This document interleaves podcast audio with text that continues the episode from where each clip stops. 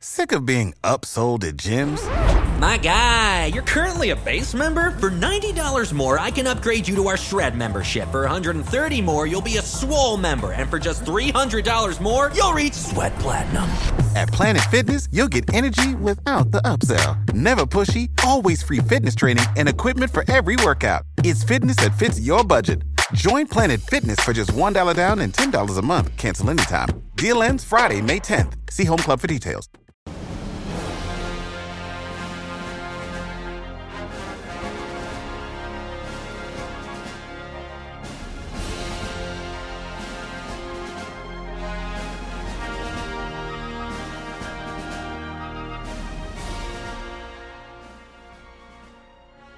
Fantascientificast, stagione 3, puntata numero 29.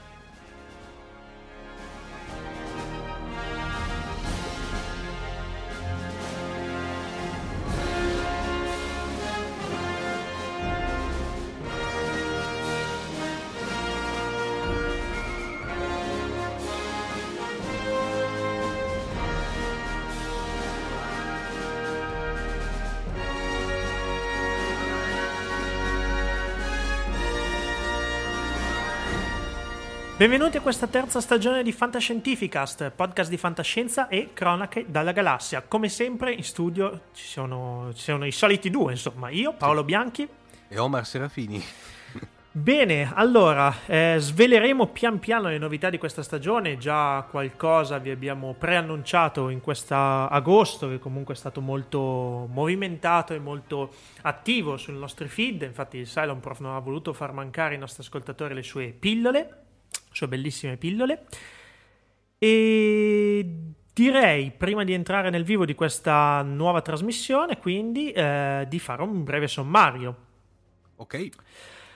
Dunque, abbiamo già in linea, lo ascolteremo molto presto, il nostro buon Antonio Simonetti che ci racconterà un'altra bella storia di fantascienza fumetti. Poi ovviamente poteva mancare il nostro amatissimo, anzi il più amato Silone della Galassia, alias il nostro Massimo De Santo Silent Prof. Ovviamente no, e concluderemo la puntata con eh, una chiacchierata con il nostro buon Dark Lord of the Screen, Giacomo Lucarini, che ci racconterà le ultime novità sulla fantascienza arrivata sul grande schermo. Direi a questo punto di andare a iniziare e eh, iniziare con il nostro Prog 2501.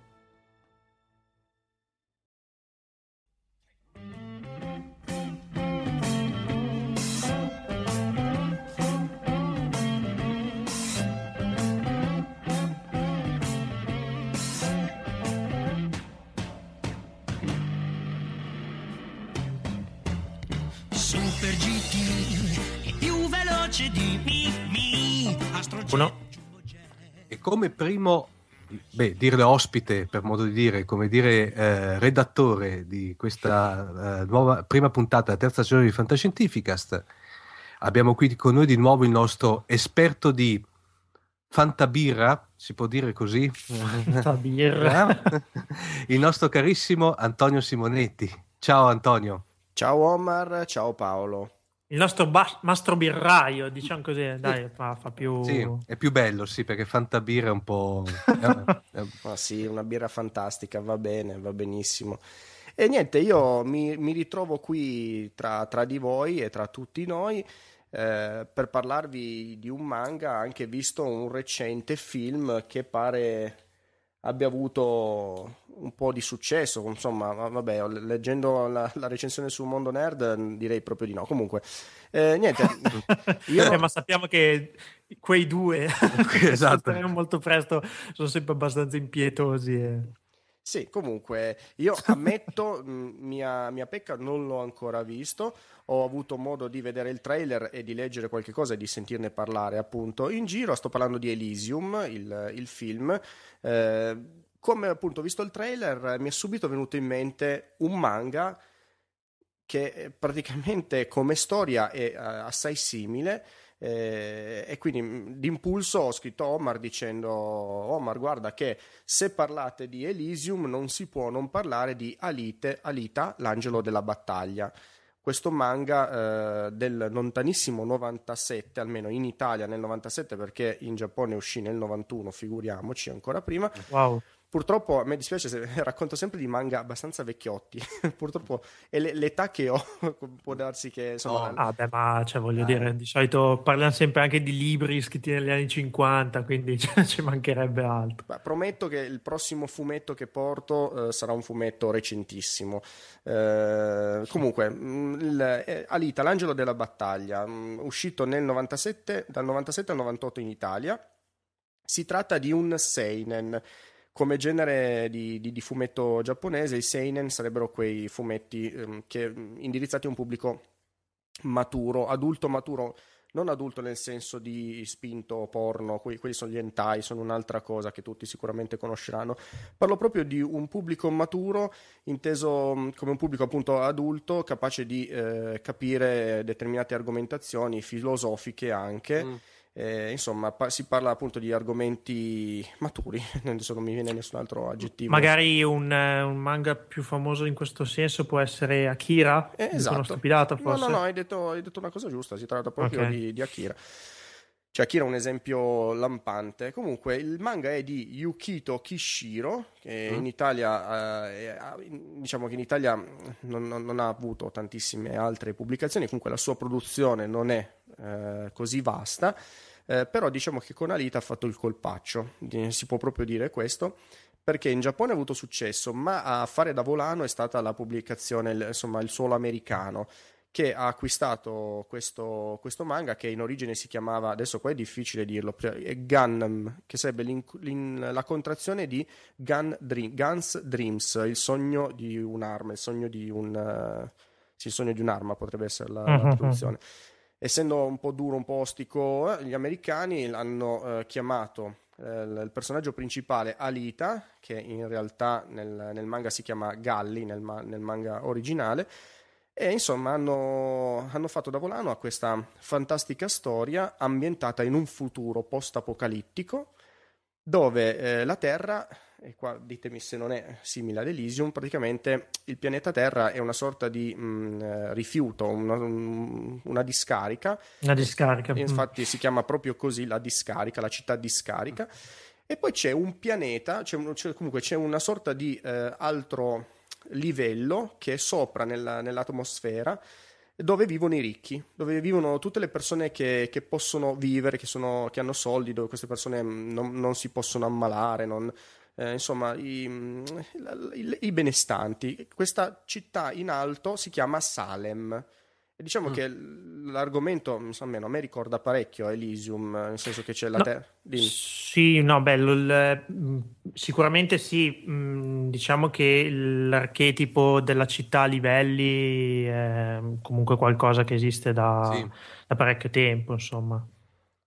Comunque, Questo intendo sì. nel- nei, nei romanzi, immagino anche nei fumetti. È la prima volta che sento qualcosa del genere nei fumetti, ma la mia conoscenza è molto limitata, quindi Ma sicuramente. io ammetto che in un fumetto, mh, è l'u- l'unico fumetto che io, tra quelli che ho letto, che a questo punto cioè, aveva, aveva Ok. questa sorta di, di- di- di livello, di questo, non, non viene neanche spiegato bene, eh, cioè viene spiegato bene, non- nel senso inizialmente, senza spoilerare, non viene neanche definito bene. Questo Salem è una sorta di, di posto ambito da- da- dalla popolazione appunto della discarica, eh, dove credono che si possa fare, insomma, non, non sanno con certezza quello che c'è su Salem, sanno che si sta bene e tante persone cercano di raggiungere Salem, tan- tanti Mhm. cittadini di scarica. Insomma, eh, nella discarica viene ritrovato il corpo di una ragazza cyborg, quindi parliamo appunto di un robot col cervello con delle parti ancora umane. Nel caso specifico di Alita, l'unica cosa che aveva era il cervello. Questo cyborg semidistrutto e proprio in una discarica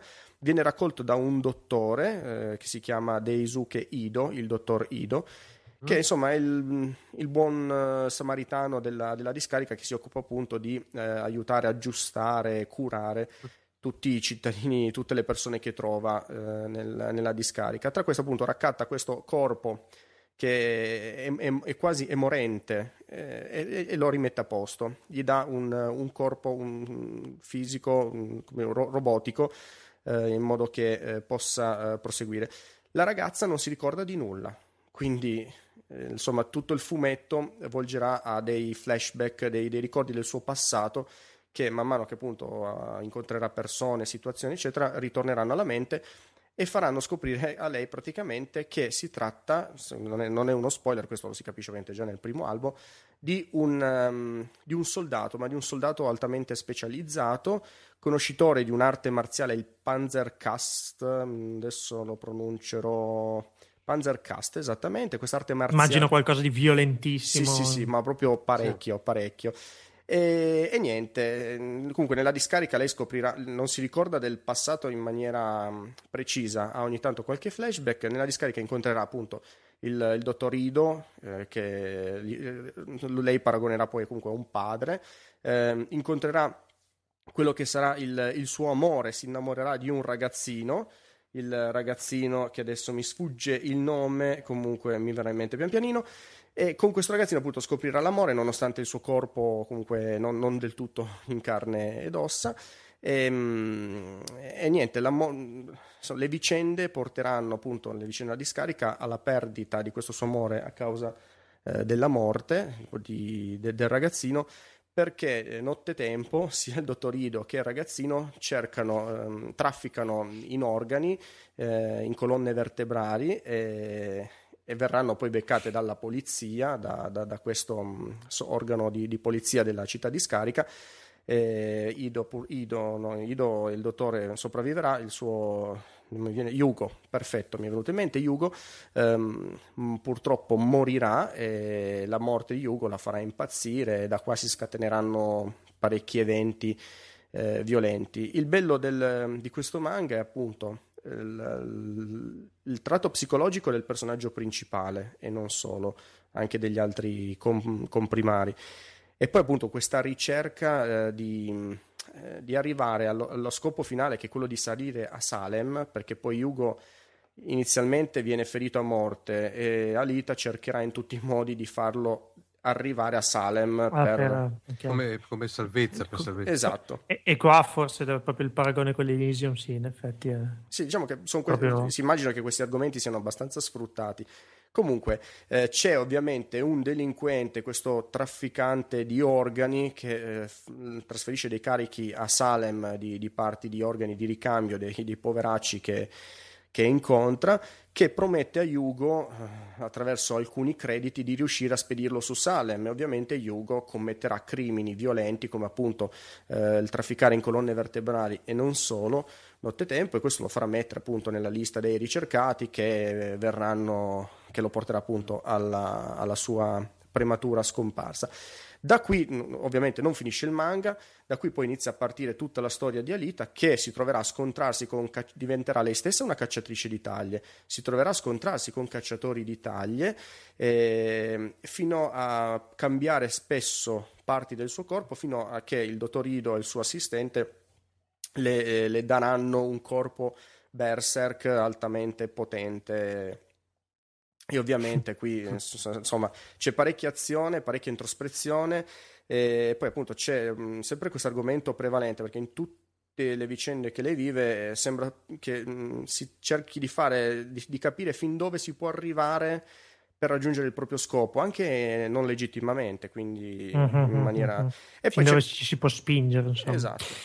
E poi c'è un altro personaggio fantastico, il dottor Destinova, che è insomma. Uh, è, il nome, un nome è un programma. Esatto, che è un, uno scienziato pazzo. Eh, anche lui, come il dottor Ido, hanno una sorta di tatuaggio in fronte che eh, gli fa appartenere appunto ai cittadini di Salem. Però guarda caso questi due sono sulla terra, sulla discarica. E anche qui poi c'è tutta una storia di come è nata Salem. Salem poi alla fine sarà un livello soltanto di queste, come dicevi prima te Paolo, città a livelli, perché ci sarà un livello più alto che si chiama Geru, eccetera, eccetera. E niente, quindi l'alb non vi racconto altre cose perché spoilererei molto facilmente. Ehm, vi posso dire che l'albo appunto è uscito nel 97, dal 97 al 98 in Italia, sono 18 volumi.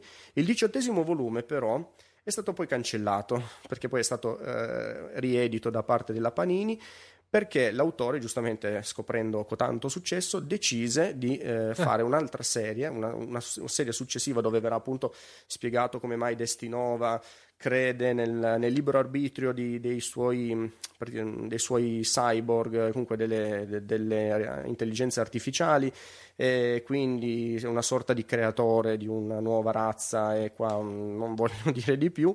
E, niente, ci sarà, c'è se, un seguito ad Alita, Battle Angel Alita, quindi Alita l'angelo da battaglia, che si chiama Alita Last Order, che è ancora in fase di, di pubblicazione. Ormai ah. la periodicità quindi... è veramente L'hanno troncato e praticamente 20 anni che aspettano la, la, l'uscita della... No, no, Alita Last Order sta, è, è, già uscito, sono, saremo una ventina, trentina di, di albi, magari esagero con 30, ma 20 sicuramente, solo che ovviamente la periodicità adesso è diventata veramente labile, nel senso si parla sempre, non è un mensile, non esce una volta al mm. mese ogni due, esce una volta o due all'anno però è un prodotto notevole, veramente notevole, ben disegnato, ben realizzato e una storia veramente affascinante. Ovviamente in Italia da Panini. Ecco, Panini okay. ov- ovviamente Antonio, il, diciamo, appunto questi albi qui ormai sono diciamo, merce da fumetteria, giusto? Sì, uh... sì, purtroppo, guarda, io cercavo proprio oggi su, su eBay perché mi è venuto bene l'albo numero uno, proprio il, uh-huh. insomma, il Pilot, il pilot uh-huh. eh, che è stato solo edito in America e in Giappone, costa 150 euro su Amazon. Eh, no, no, ma ci, ci posso credere. Ho fatto, Quindi... la, ho fatto uh, confessione outing uh, pubblico. Ho, ho, mi sono preso tutta la serie di, del fumetto di Nausicaa in prima edizione e devo dire la verità Hai c- speso un patrimonio esatto, ho speso un patrimonio invece Antonio è da, da diciamo dal, da, dal, chiamiamola dalla prima serie è stato anche tratto un, OA, un, un OAV vero? Un, sì, sì, esatto un, un, ecco, eh, due, una, due episodi ma cos'era una condensazione della serie oppure era... Allora, si parla della prima serie con uh-huh. qualche accenno, qualche argomento tratto dalla, da Last Order. Diciamo uh-huh. che ehm, tra, cioè, c'è parecchia lavorazione, uh-huh. ci sono delle differenze notevoli comunque col fumetto, non eccessive ma notevoli. Mancano dei personaggi come quello di Hugo, il dottor Ido è affiancato da, un, insomma, da, un da una compagine femminile, mentre nel fumetto no, un, l'aiutante del dottore è un uomo. Insomma, uh-huh. ci sono delle differenze, però insomma, si può vedere. Il progetto è fallito, nel senso che sono, mi sembra siano solo due episodi. Sì. Sì, no, è, ah, proprio... è, è doppio. Sì. Sì, sì, non, non... morto sul nascere proprio. Sì, diciamo che non ha avuto grande mercato perché penso adesso è facilmente per chi legge il fumetto e vedere uno scempio tale del, della storia non, non, la prende bene. Quindi se uno vede la storia magari gli può piacere, ma chi arriva dal, dal manga credo che sia difficile che, che, possa piacere. Vi dirò di più, notizia nel 2006, 2005-2006 si parlava de, di, un, di, un, interesse di James Cameron a fare eh, il film. Infatti. Quindi, mm. ed è ritornata in auge, nel senso che James Cameron, adesso non, uh, l'autore qua leggo da Play 4 Movie, il sito, che l'autore canadese eh, nel... Dopo Avatar, eh, regista di Terminator, vabbè qua tutti lo sappiamo, Alien eccetera, alla conferenza al TAG DF Città del Messico ha, eh, insomma, ha spiegato che il suo prossimo film sarà su Alita, l'angelo da battaglia, eh, adattamento del manga di Yukito Kishiro. La lavorazione inizierà tra quattro anni, nel 2017. Quindi... Ah, ok progetto a lungo termine. Quindi. Sì, eh, ma eh, tra l'altro ho visto nei, eh, in un link eh, fai, che dopo ovviamente metteremo nelle show note dell'episodio che ci aveva inviato che ha messo praticamente dice che prima vuol finire Avatar 3, dopo ha detto parlerò di, mm, di, di Alita, esatto, per cui molto evidentemente vuole finire questa immane fatica de- della trilogia di Avatar. Si tratta di una, comunque di una comunicazione ufficiale o è proprio uno di quei rumors che girano in rete? Ma gi- io adesso questa comunicazione ovviamente è un rumors, mm, gira dal 2006 questa voce. Beh, eh, eh perdonami Antonio, eh, Wiki- Wikipedia lo dà per ufficiale, nel senso che proprio dice sì. che ha stretto un accordo con Kishiro per la produzione di un film eh, dal vivo tratto dal manga. Fantastico, fantastico. Io ho trovato qualche notizia su Play 4 Movie, su qualche recensione di Alita del, insomma, del vecchiotte, dal 2004-2005. Quindi, però, insomma... Mm... No, in effetti, in effetti, si presta molto e poi devo dire la verità, eh, caspita, finalmente potremo vedere chi ha copiato chi. Eh, infatti, è un argomento veramente difficile. Comunque, penso che sia anche contento lui di ritornare insomma, a un personaggio femminile. Noi ci mm. ricordiamo sicuramente tutti sia Sarah Connor che la, la Ripley, Ripley di Alien. Quindi, direi che insomma Un personaggio femminile, insomma, Forte. Forte. Mancava, mancava da un po'. sì, Forse io-. Dunque, Antonio, come prerogativa del tuo, se- del tuo quadrante, ovviamente adesso ci devi indicare la, la birra giusta da abbinare a quest'opera. a Questo Abbiamo, abbiamo sete. Avete Esatto. sete? Fantastico. Sì. Guarda, allora, nonostante l'età, il prodotto è fresco, è attualissimo. A me è venuta come, insomma, come associazione, la prima cosa che mi è venuta in mente è Fatale, come il personaggio femminile. E recentemente, adesso poi magari lo scoprirete anche quando riuscirò finalmente a concludere il post sul mio blog perché è un post lunghissimo da leggere, visto che quest'estate ho partecipato proprio a delle cotte eh, presso il birrificio locale, eh, birrificio artigianale Lungo Sorso, dove una di queste birre appunto si chiama Fatale, Fat Ale. Eh, non, vi par- non vi parlo proprio di uno stile specifico, ma di questa birra e poi da questa birra mi aggancio allo stile. Allora, eh, la descrizione del birrificio è fatale, eh, colore ambrato, aroma intenso, agrumato, pompelmo e limone verde, con un sottofondo di miele. Il corpo è medio leggero, con sentore iniziale di miele e malto, a cui segue un agrumato fresco. L'amaro si rileva graduatamente fino, gradualmente fino ad avvolgere il palato con un finale secco, ma con un retrogusto gradevole e persistente. Quindi una birra molto beverina. Ci sono questi sentori di, eh, di luppolo finali secchi mm, che puliscono bene la bocca e appunto è una birra fresca, beverina, non troppo impegnativa. Eh, lo stile che cerca di, eh, a- da cui, cui cerca di appartenere è l'American Pale Ale. eh, quindi Mhm. insomma birre appunto non troppo corpose, non troppo complesse, birre da bere che però ti lasciano comunque una buona sensazione, un buon gusto eh, e continueresti a berle come quasi tutte le birre che vi consiglio ovviamente. Quindi eh, non fermatevi alla prima, con moderazione. e- Con moderazione, mi raccomando. Facciamo Co- i politicamente corretti. Bevete, bevete e leggete responsabilmente. Comunque, per Leggete. chi, esatto, per- sì, soprattutto leggete. Poi, ovviamente, per chi non, non può raggiungere il, birrificio lungo sorso, non può farsela spedire, c'è un'altra pari merito che si trova più facilmente del, del birrificio La Birra del Borgo, che è la Reale, Re Ale. Eh, insomma, famosissima, si trova abbastanza facilmente questa al birrificio del Borgo. E quindi niente, oppure cercate più semplicemente questo stile American Pale Ale sicuramente lo, lo troverete.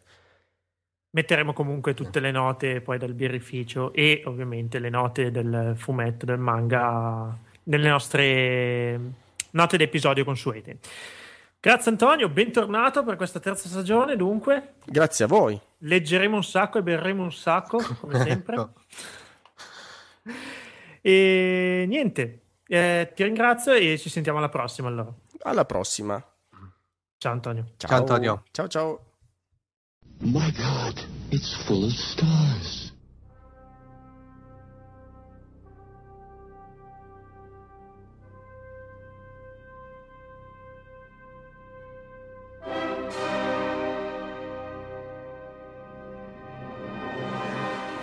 Poteva forse mancare nella nuova stagione di Scientificast il consueto angolo con la Fantascienza Gold Edition gestito da Max il Silent Prof? Ebbene, no. Ciao Max! Ciao, e beh, ci mancava. Vi avrei immediatamente perseguitato con le mie pattuglie siloni. Defenestrato. Ci avresti infettato i computer e devastato gli hard disk. No, no, avrei lanciato una salva di missili nucleari per l'annichilimento, Ah, to- annichilimento totale. Ok, proprio andiamo sul sicuro, va benissimo così. Allora, eh, inauguriamo questa nuova stagione parlando di un grande interprete della fantascienza statunitense che, eh, ahimè, nell'anno 2013, anno abbastanza sfortunato, eh, ha deciso di lasciarci il 2 settembre, precisamente alla veneranda età comunque di eh, 94 anni, dico bene? Eh, 93, sì. Ecco, stiamo parlando di Frederick George Paul Jr., o meglio conosciuto come Frederick Paul, grande interprete, Max, eh? Assolutamente sì. Tra l'altro, appunto, approfitto per dire che è vero che il 2013 è effettivamente un anno in cui si spengono come le candeline, però eh, la fantascienza porta bene perché si spengono tutti 93, 94, 96, Vabbè, 91, 92, longevi, eh, sicuro, sì, sì, sì. eh, effettivamente hanno buttato l'occhio nel futuro e anche la loro vita è stata, come, dice, come direbbe il buon Spock, long and prosper. Eh, benevola, diciamo. Eh. Di Paul avremmo è- parlato, quindi l'occasione comunque Assolutamente. propizia per, eh, per approfondire quella che è stata la sua opera. Iniziamo... Eh sì, uno che ha veramente tutte le caratteristiche che, abbiamo tro- ritrovato in altri grandi della fantascienza, cioè vincito, plurivincitore di tutti i, Mm. grandissimi premi, sia sotto il profilo della, mh, diciamo, del, del classico scrittore, quindi ha vinto con i suoi romanzi, con le sue novelle, tutto di più, i premi Hugo, i premi Nebula e via così, ma ha anche eh, avuto una carriera come editor della rivista Galaxy, se non vado errato, sì, esattamente, sto leggendo per circa dieci anni e ha vinto anche ehm, praticamente i premi che vengono riservati all'interno del premio Hugo proprio per la migliore pubblicazione professionale, quindi è effettivamente un uomo che ha un gran maestro della fantascienza, che, che è la, la dicitura che a me piace di più, dai, perché veramente eh, ha qualcosa di mistico quando dici Sì. gran maestro della fantascienza. Io l'ho incontrato con uno dei suoi romanzi eh, veramente del- dell'età d'oro, credo del 54, del 56, che è quello dei mercanti dello spazio. Ok, non 53. confondere con i Diciamo che lui ha mercanti- iniziato negli 53 anni 50, insomma, a scrivere. anni 50. Eh, credo, credo ancora prima eh, che abbia cominciato a pubblicare addirittura negli anni 40. Ah, addirittura. Eh, sì, sì, con romanzi e varie. Lui è del 19, quindi insomma negli anni 40 poteva tranquillamente aver cominciato. E mh, ti dicevo, I Mercanti dello Spazio che non va confuso, in italiano c'è un'altra serie molto bella di un altro grande della fantascienza di cui parleremo senz'altro, che è Paul Anderson, che si chiama Il ciclo dei mercanti spaziali, quindi suona, suona molto simile. Invece I Mercanti dello Spazio in realtà è un romanzo unico, ha avuto un sequel. eh, eh, allora, il romanzo originale è stato scritto in collaborazione con Cyril Kornbull. Ah, aiuto, io lo sapevo, l'avevo detto pure che dovevo ripassarmi come si pronuncia. Sta scritto Kornblut. eh, chissà, si pronuncerà Kornblatt Va bene, eh, va che bene così. invece è scomparso in giovane età e mh, scrissero assieme questo romanzo che eh, nel 1953, come dicevi tu, ehm, era, eh, diede una visione molto particolare eh, di una civiltà del futuro dominata dai pubblicitari in cui c'è la casta dei pubblicitari che sono quelli che in realtà effettivamente proprio detengono il potere e ehm, lo fanno nella maniera più spregiudicata possibile, nel senso che la pubblicità ha preso il predominio su tutto, e so- sopraffa e supera ogni tipo di diritto umano, nel senso che tu sei il consumatore che è avvertito dei rischi che può correre e che però eh, in realtà poi rimane assolutamente indifeso rispetto a questi meccanismi selvaggi, è una pubblicità che si spinge a diventare ipnotica, che può far diventare con un'unica visione del filmato sbagliato, del clip diremmo oggi pubblicitario sbagliato, può far diventare una persona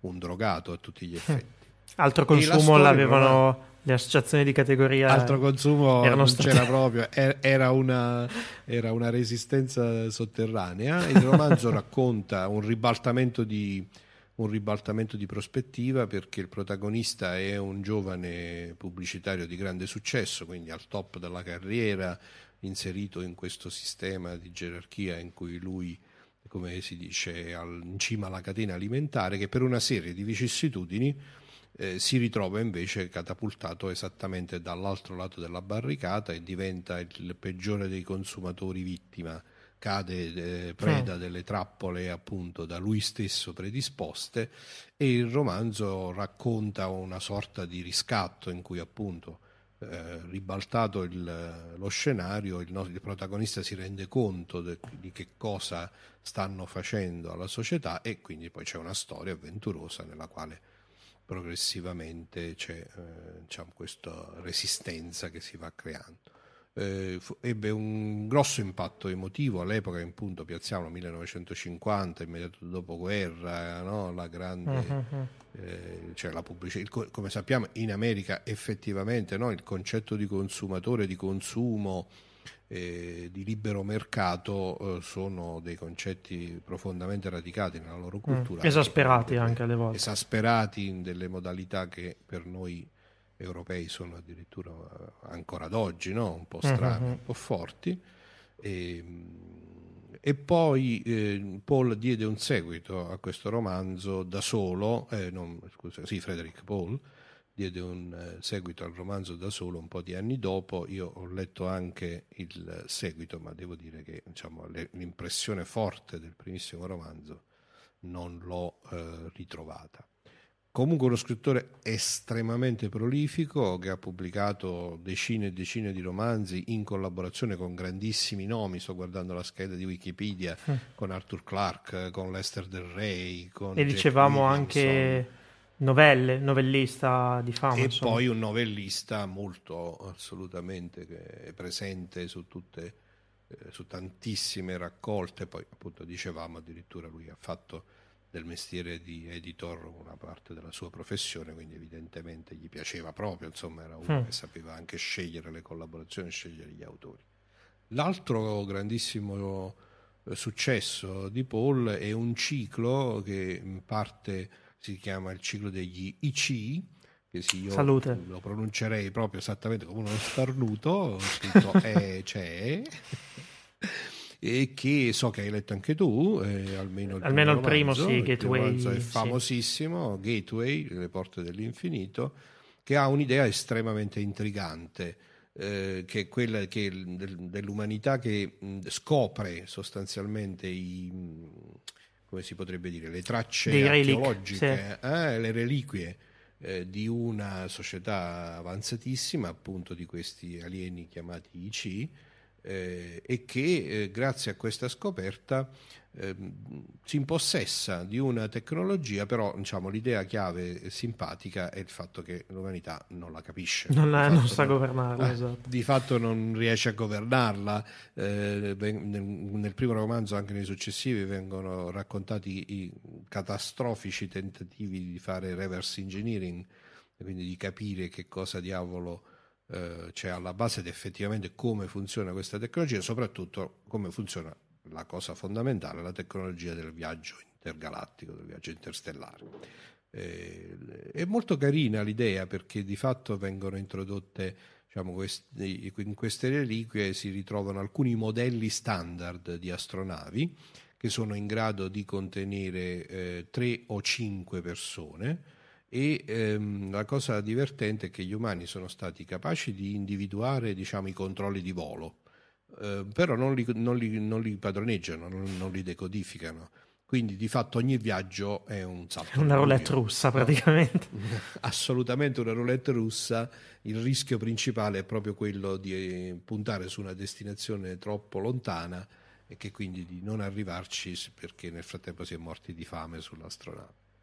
Partendo da questa idea molto intrigante, descritta molto bene, eh, poi il romanzo diciamo iniziale, appunto, Gateway, eh, ha un, come al solito un protagonista che diventa diciamo, la chiave poi dell'avventura e anche qui eh, c'è una trovata iniziale molto molto interessante che è quella di un viaggio combinato no? in questi tentativi di sperimentazione che gli umani stanno facendo a un certo punto dicono dai proviamo a mandare due astronavi nello stesso posto a pochissima distanza l'una Tra l'altro, dall'altra così vediamo se riusciamo se- a capirci qualche cosa Selezionati com- Dici. come un concorso a premi, una roba del genere. una sorta sì. di lotteria Sì. sì c'è una sorta di lotteria per vincere questa opportunità di fare di morire questo salto nello male spazio, nello spazio, insomma. che effettivamente insomma è una lotteria di quelle che si potrebbe interpretare alla rovescia e in questo primo in questo viaggio quindi diciamo questo tentativo di un viaggio con una coppia di astronavi poi si innesta una vicenda sia personale che, eh, che avventurosa nel senso che c'è a bordo dell'equipaggio di una delle due navi eh, una donna che viene amata dal protagonista e, e- e Paul si inventa una situazione estremamente intrigante. Le due astronavi rimangono prigioniere del campo gravitazionale di un buco nero e non trovano migliore soluzione che sacrificare una delle due astronavi eh, per salvare l'altra. L'idea originale è mettiamoci tutti su un'astronave e mandiamo l'altra astronave a perdersi nel buco nero, poi naturalmente eh, per una serie di circostanze il nostro protagonista rimane solo sull'astronave che deve finire nel buco nero. Mi fermo qua perché insomma invece poi la situazione Sì. si ribalta, non sveliamo, non sveliamo, Non sveliamo diciamo il, fino in fondo la trama, speriamo raccontandola di aver fatto venire appetito perché il primo romanzo degli IC è veramente bello, veramente divertente, c'è questa descrizione no, di questa umanità alle prese con questa tecnologia che non capisce e, e c'è anche una descrizione direi abbastanza ben fatta ed interessante della psicologia dei vari personaggi. Confesso di non aver letto non perché sia rimasto deluso, ma semplicemente non ho poi avuto né occasione nel tempo di non aver letto il seguito della serie che conta, guardo sempre sulla scheda, la bellezza di sei romanzi.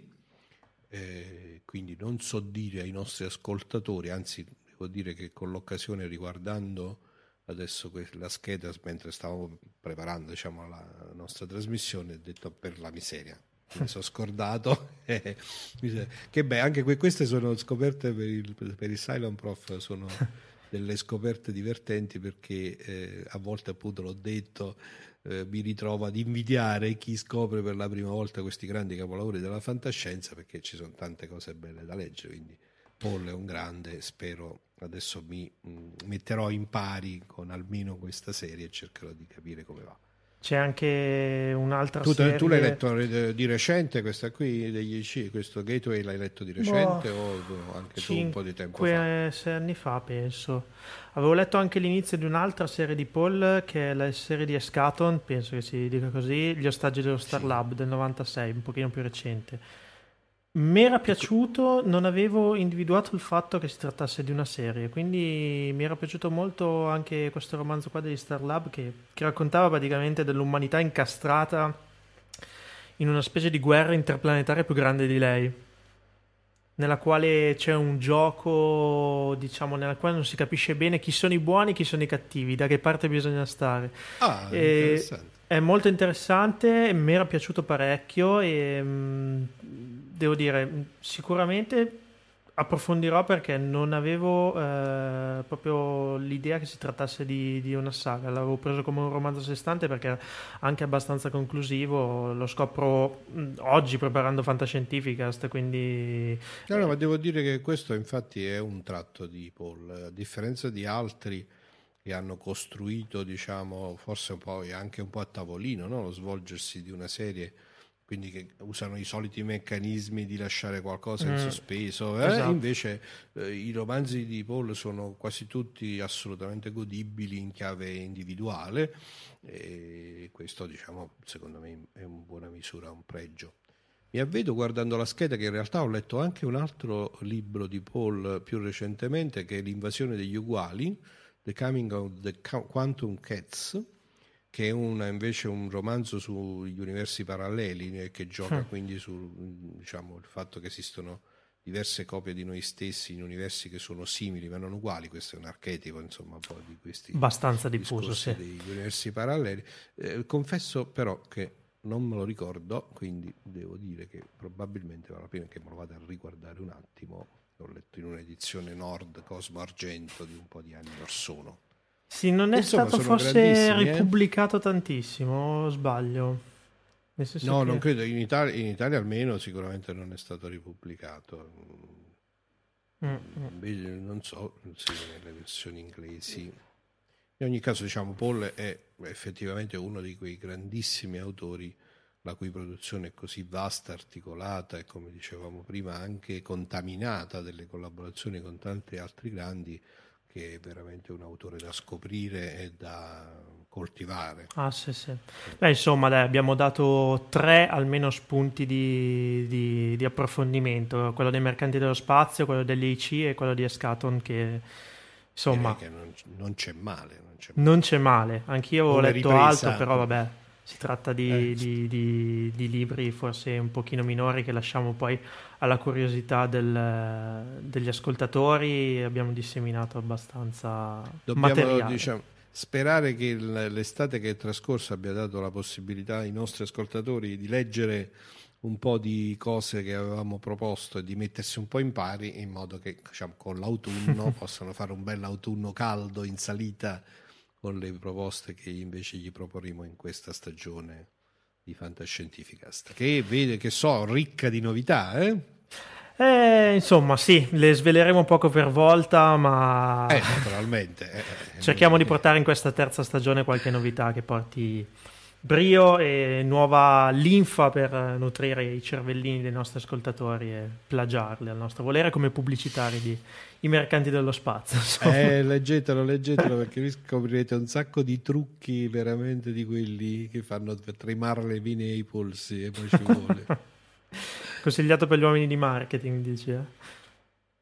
Per capire cosa non bisognerebbe mai fare. Sì, cioè, esattamente, sì. Se non si vuole andare verso una realtà distopica. La cosa divertente, se non ricordo male, è che mh, in un effetto, diciamo, volutamente parodistico di, di una bevanda famosissima, di cui non farò il nome, ma che credo sia abbastanza sì, eh, facile capire l'origine, il protagonista di Mercanti dello Spazio mh, si ritrova, anzi viene, diciamo, si...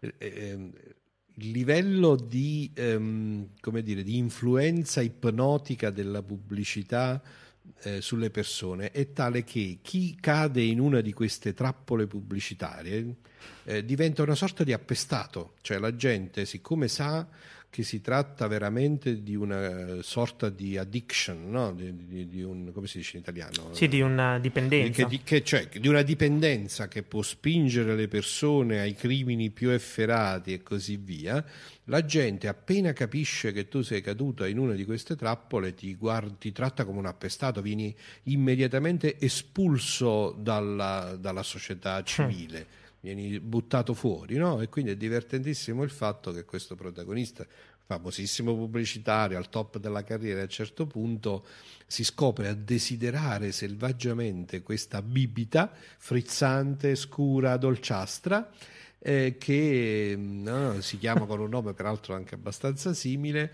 E la gente come scopre che lui beve un bicchiere di questa bibita, no? Vengono, sai, proprio mi ricordo la scena, ma non so se è la mia fantasia, che immediatamente suonano gli allarmi rossi, arrivano la polizia, lo spogliano e lo buttano in mezzo alla strada e lo cacciano fuori.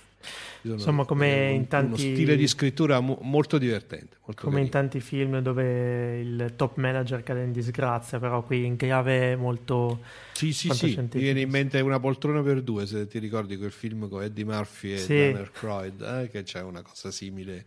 Dan Aykroyd viene esattamente molto simile. La, ca- la caduta, la caduta. Chissà se, se magari si sono ispirati a- ai mercanti dello spazio quando hanno girato quel film, almeno per descrivere questa parabola discendente. Ma forse si sono successo. ispirati un pochino di più a Dickens eh, nel Ah, beh, giusto, effettivamente. Christmas Carol, però in effetti chissà, non so cosa passasse per la testa del regista di una poltrona per due, quindi no- non lo metto magari in... Non lo mettiamo nelle note questo, no, no, magari no. non lo metto nelle note, però non non mi sento di escluderlo, chissà. Abbiamo lasciato alla fantasia dei nostri ascoltatori. Benissimo, allora è tutto per eh, questa rubrica, per questa puntata, no- da- nuova puntata della terza stagione e Max, a risentirci e a presto.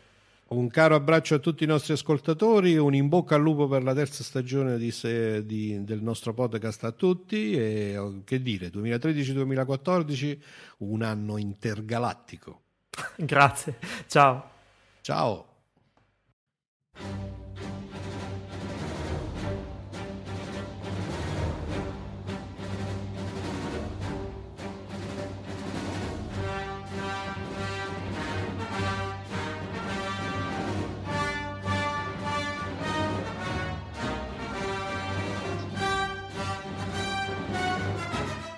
Come preannunciato nel sommario e già nella rubrica che diciamo parla di fumetti, abbiamo ovviamente in questa prima puntata della nuova stagione, la terza di Fantascientificast, il nostro buon Dark Lord del grande schermo, Giacomo Lucarini.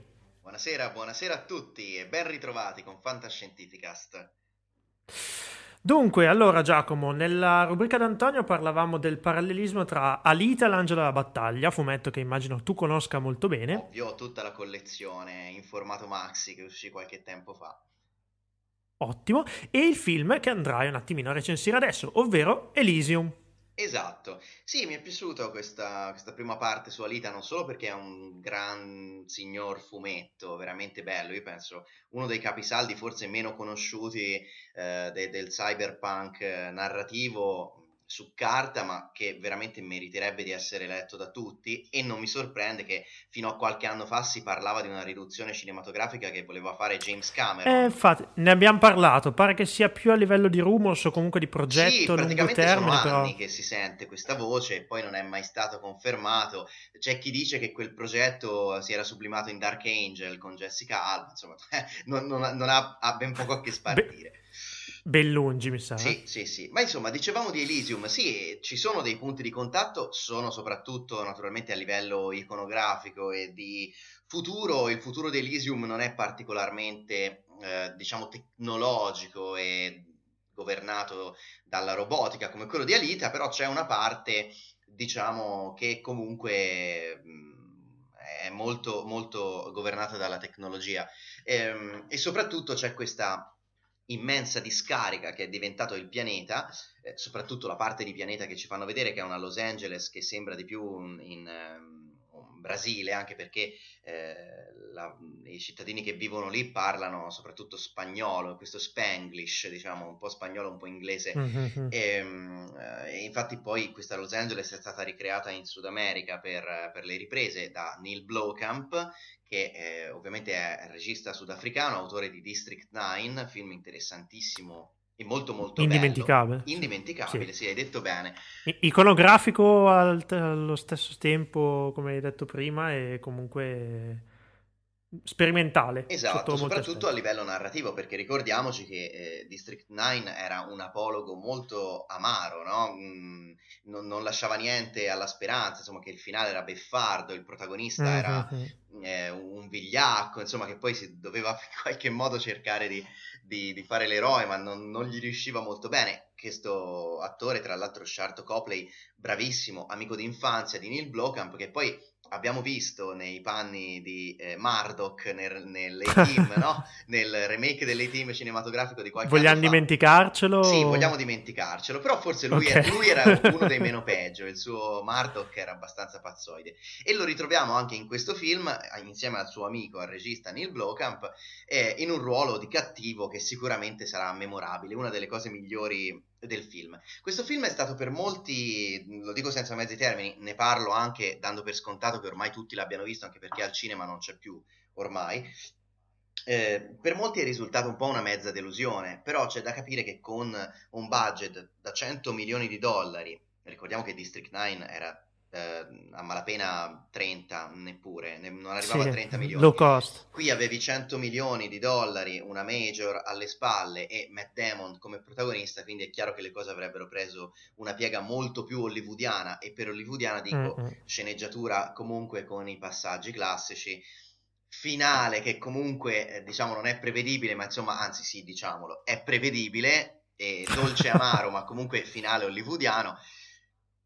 E quindi, beh, insomma, diciamo che questo, questo film, che era molto molto atteso, ha un po' eh, raffreddato le, le, gli umori, soprattutto perché mh, non c'è questa revisione della fantascienza un po', diciamo, molto inventiva, mm. molto beffarda che era stato fatto con District 9.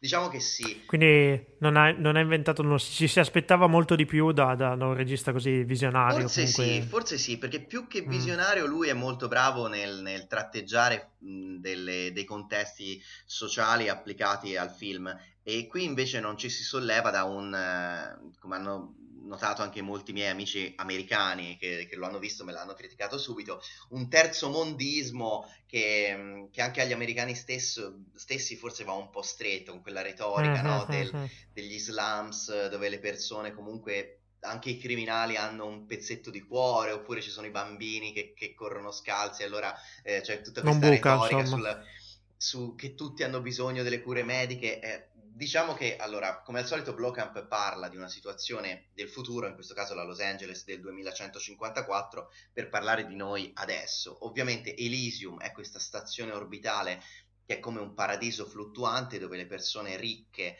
eh, vivono alla stragrande e hanno praticamente delle macchine che va- vanno ben oltre la fantascienza, praticamente ricreano da zero le cellule e anche parti di tessuto proprio dal niente, come se fosse magia più che, più che tecnologia e riescono Tecnologia. a curare malattie come il cancro. ehm, e malattie incurabili, quindi ovviamente questi eh, profughi della Terra, noi che viviamo sulla Terra in quell'epoca, cerchiamo di fare dei viaggi della speranza su dei trabiccoli volanti eh, condotti da scafisti che si fanno pagare e che vengono abbattuti dai cattivoni che governano Elysium, in particolare il ministro della difesa, che è questa... Insomma, lì dalle minacce sono passate le cannonate davvero. Esatto, sono un po' i leghisti della situazione, Scusate. gli uomini di Jodie Foster. No, vabbè, Jodie Foster poi fa proprio il personaggio stereotipo della, della, mh, persona senza cuore, senza scrupoli, che difende gli interessi dell'elite a, a scapito di tutti e poi tenterà anche un colpo di stato su Elysium, quindi un colpo di paradiso terrestre, potremmo dire. Ma come vedremo, poi la natura beffarda anche della variabile impazzita a cui lei si affida, ovvero questo mercenario interpretato da Sharto Copri, che è una vera mina vagante, insomma, del- della fantascienza, classico personaggio pazzo e sopra le righe, eh, riserverà mh, delle sorprese. Ma insomma, diciamo che forse la sottolineatura del- della contemporaneità calata nella fantascienza come hanno sempre fatto, insomma, i grandi della fantascienza anche scritta dagli anni 50 a oggi, forse in questo caso è un po' troppo banale, ecco, che forse Mhm. è l'aggettivo più brutto che puoi dare a un film come questo. Però non dobbiamo dimenticare che, appunto, abbiamo detto 115 milioni di dollari, quindi un, un vero e proprio blockbuster, Un popcorn movie che chiaro. deve essere recepito da tutti, dai bambini di 10 anni come dalle persone di 50. con- Quindi è chiaro che non potevamo... Quindi dici non poteva osare troppo. Non lo so, forse non poter se- osare troppo l'ha fregato. si può sempre osare. Diciamo che Blowcamp tenta comunque anche in sede di sceneggiatura di fare un paio di virate non proprio banali e scontate, però c'è da dire che anche tutta la sequenza finale si risolve un pochino in maniera, in maniera facilona, ecco, ecco perché ho Un detto po' troppo che lento. District 9 Ok. era un prodotto totalmente diverso, Elysium potrebbe essere indigesto perché manca proprio quella, mh, quella cattiveria un po' no, beffarda che non porta in fondo le estreme conseguenze di, di quelle che sono praticamente le premesse della sceneggiatura. E quindi ovviamente abbiamo il protagonista troppo buono per essere Mm. vero, insomma, eh, Mm, questo mm, finale mm. che abbiamo detto, questa parte finale molto hollywoodiana, delle soluzioni un po' facili, tipo questo esoscheletro che gli viene eh, Che lo rende Dio, per farlo diventare sì. un combattente, che lui ovviamente non, non è un combattente, quindi non è il classico eroe soldato lui. Però io, se, cioè, a, mio avviso rimane un film comunque interessante da vedere perché comunque è girato benissimo. ehm, L'immagine mi sembra sia curata in diamine, cioè, gli maniera... effetti speciali sono fantastici. Ora è vero che con tutti quei soldi era difficile insomma far diversamente, ha avuto tutto il tempo per fare la sua lavorazione. Però Aveva fatto già de- un bel lavoro con un budget limitato perché Esatto. District 9 comunque, cioè ragazzi, anche quello a Esatto. livello di immagini...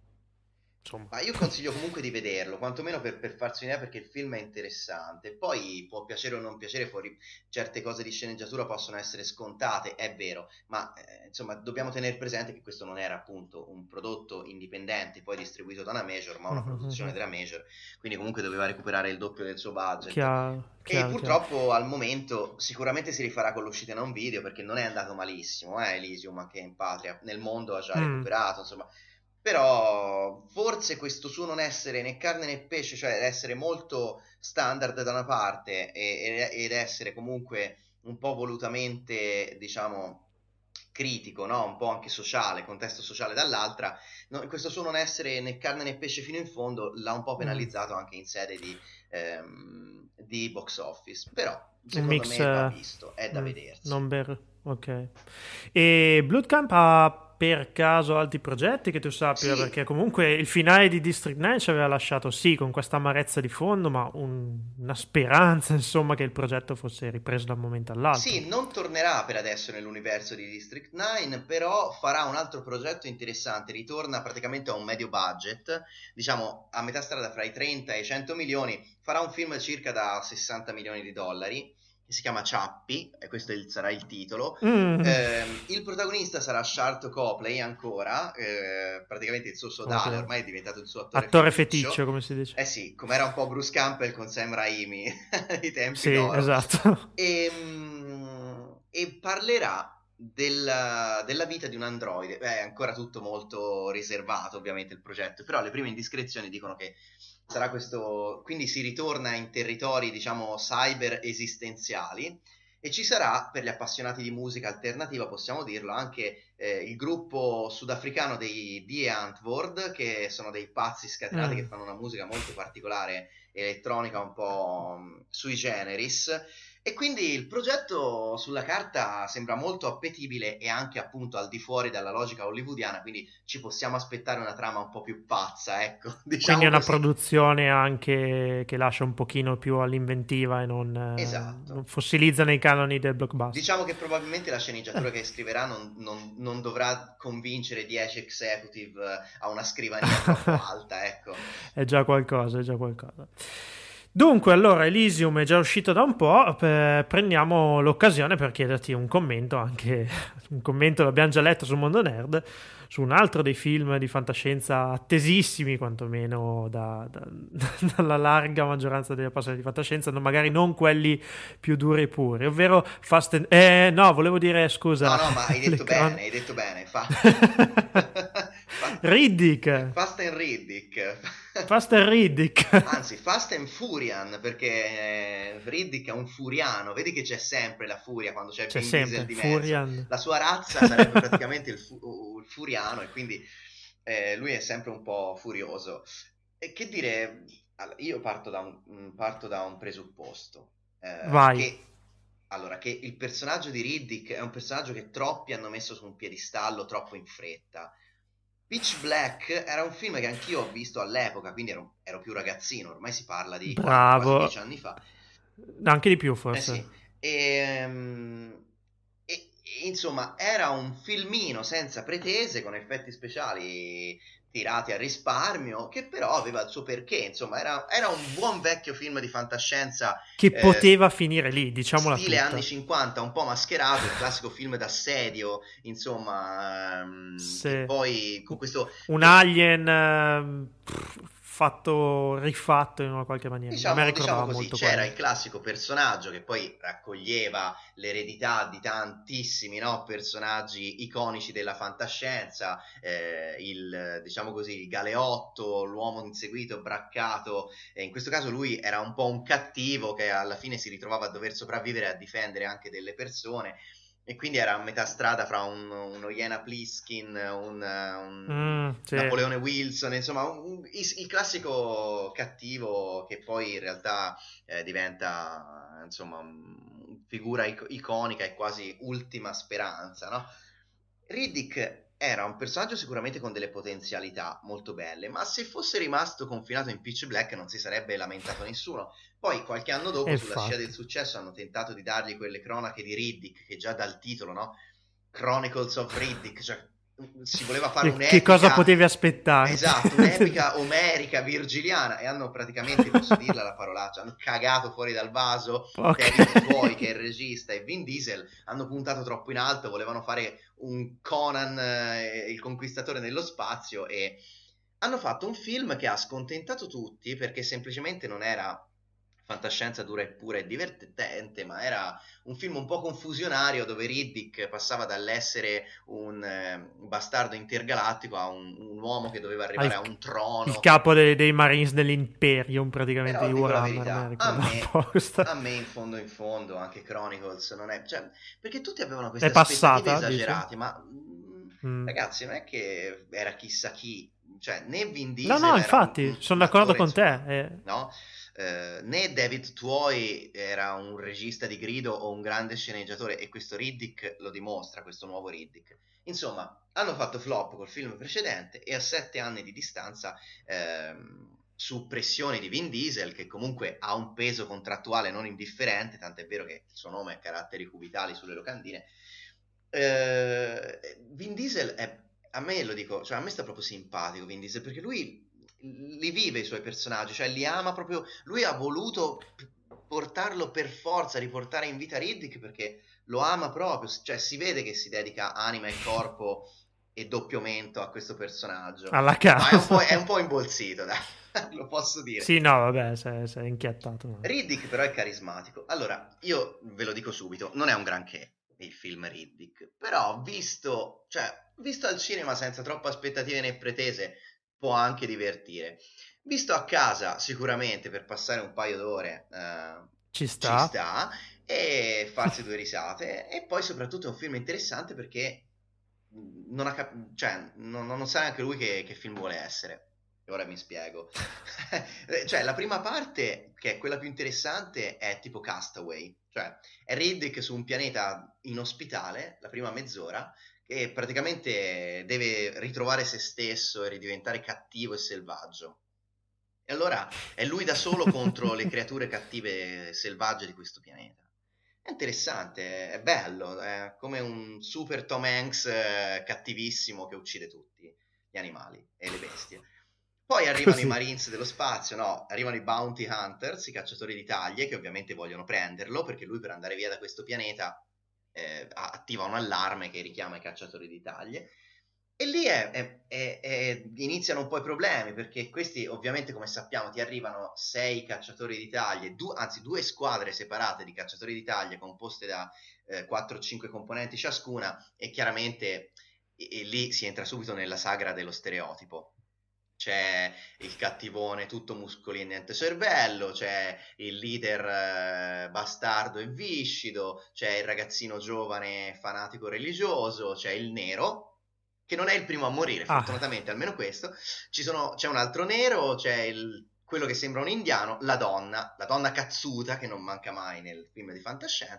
Nei film di fantascienza. E poi ovviamente il capo di una delle due squadre di, ehm, di, eh, briganti, diciamo così, di cacciatori di taglie, che ha un conto in sospeso con Riddick e scopriremo che sarà la connessione al primo Pitch Black. E, e quindi questa seconda parte del film diventa come Alien, come dicevi tu, ma semplicemente che l'alien è Riddick. Perché praticamente mentre le squadre di, di- di- di- le due squadre diverse di, cacciatori di taglie si studiano a vicenda e si mandano a quel paese, si fanno i dispetti, Riddick sparisce e diventa la figura mitica che compare e gli fa eh, ovviamente Ne fa fuori uno alla volta. e li fa fuori quasi Mm. una alla volta. Diciamo che no, in realtà mm, si è un po' rammollito Riddick, non è più che fa fuori proprio in maniera violenta, fa un po' i trucchetti alla, alla cosa, come si chiama? La Rambo. Alla Tom Clancy, a- Ah. fa, fa i giochini stealth. Ah, la Splinter Alla Cell. Splinter Cell, bravissimo, anche perché lui vede al buio, quindi è proprio, è proprio il parallelismo perfetto. Dopodiché, ultima parte, arriva il nemico e le, le- le forze si uniscono e succede il casino, ovviamente morti ammazzati, arrivano le creature cattive. Diciamo che Riddick viene un po' snaturato come personaggio perché non, non- non è più il cazzuto di una volta, ma diventa troppo chiacchierone, un po' così, fa il figaccione. Crisi di mezza età, insomma. Eh, C'è un po' la crisi di mezza età, diciamo così. E il meglio di tutti è la donna, la donna cazzuta, e- che è il personaggio decente, insieme a Jordi Mollà, che, fa, eh, che interpreta il, il viscido capo di una banda di, di cacciatori di taglie, che è simpaticissimo. E, e- e anche lui è la sagra dello stereotipo, perché lui fa lo spagnoleggiante, latineggiante eh, assetato di, di sangue, viscidino e vigliacchetto e Insomma, gradasso. Hai raccontato un film senza troppe pretese per passare una piacevole Io continuo a dire, domenica. il problema sono le, le aspettative esagerate che troppa gente aveva. Ok. Poi è un filmetto da 40 milioni, quindi anche gli effetti speciali sono quelli che sono, cioè c'è molto green screen. eh, però- Eh, come dicevi all'inizio, è Vin Diesel. È Vin cioè, Diesel, richiama molto è- il è- nome è in il questo caso. show, Non è è... il suo show, è il suo show. Mm, e quindi esatto. chi gli vuole bene Fosse stato Fast and. Furious, probabilmente il pubblico sarebbe stato lo stesso. Sì, voglio dire, ragazzi, Mm. c'è gente che si è visto tutti e sei Fast and Furious, eh, voglio dire, quindi potete vedere anche Riddick senza stare a Gente che ce l'ha troppo fatta. sull'epica della fantascienza. È un filmetto di fantascienza di serie B. Stop. Va bene. Giacomo, Ehi. ti ringraziamo per averci dato queste ultime news sul cinema Grazie a voi, e benvenuto, bentornato alla terza stagione. bentornati anche a voi. Ci risentiamo alla prossima. Ciao. Ciao.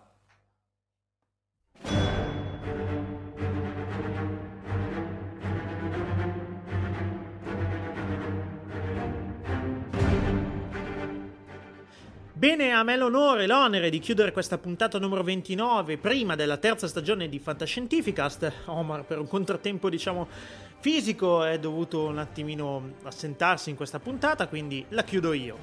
Insomma, eh, ringraziamo tutti coloro che sono intervenuti in questa prima puntata e eh, vi assicuro che le novità non mancheranno, le snoccioleremo man mano durante eh, la stagione. Prima di andare proprio a conclusione direi che eh, passiamo ai contatti, i consueti contatti, info-fantascientificas.it per le email, potete lasciare un commento su www.fantascientificas.it, li aspettiamo, mi raccomando, ci trovate su iTunes e poi sui consueti social network Facebook, Twitter e Google ⁇ ci trovate anche sulle app per Windows Phone 8 sviluppate da Luca Di Fino che ci fanno veramente un gran piacere, tra l'altro è stata rilasciata recentemente una nuova release, andate a scoprirla. E eh, infine vi ricordo che potete sostenere Fantascientificas con una libera donazione PayPal eh, tramite pulsante che trovate sul nostro sito. Stiamo veramente attrezzando tutti per dare la massima qualità in questo podcast. Quindi vi aspettiamo per la prossima puntata, la numero 30, molto importante, e ci risentiamo quindi tra un paio di settimane. Ciao!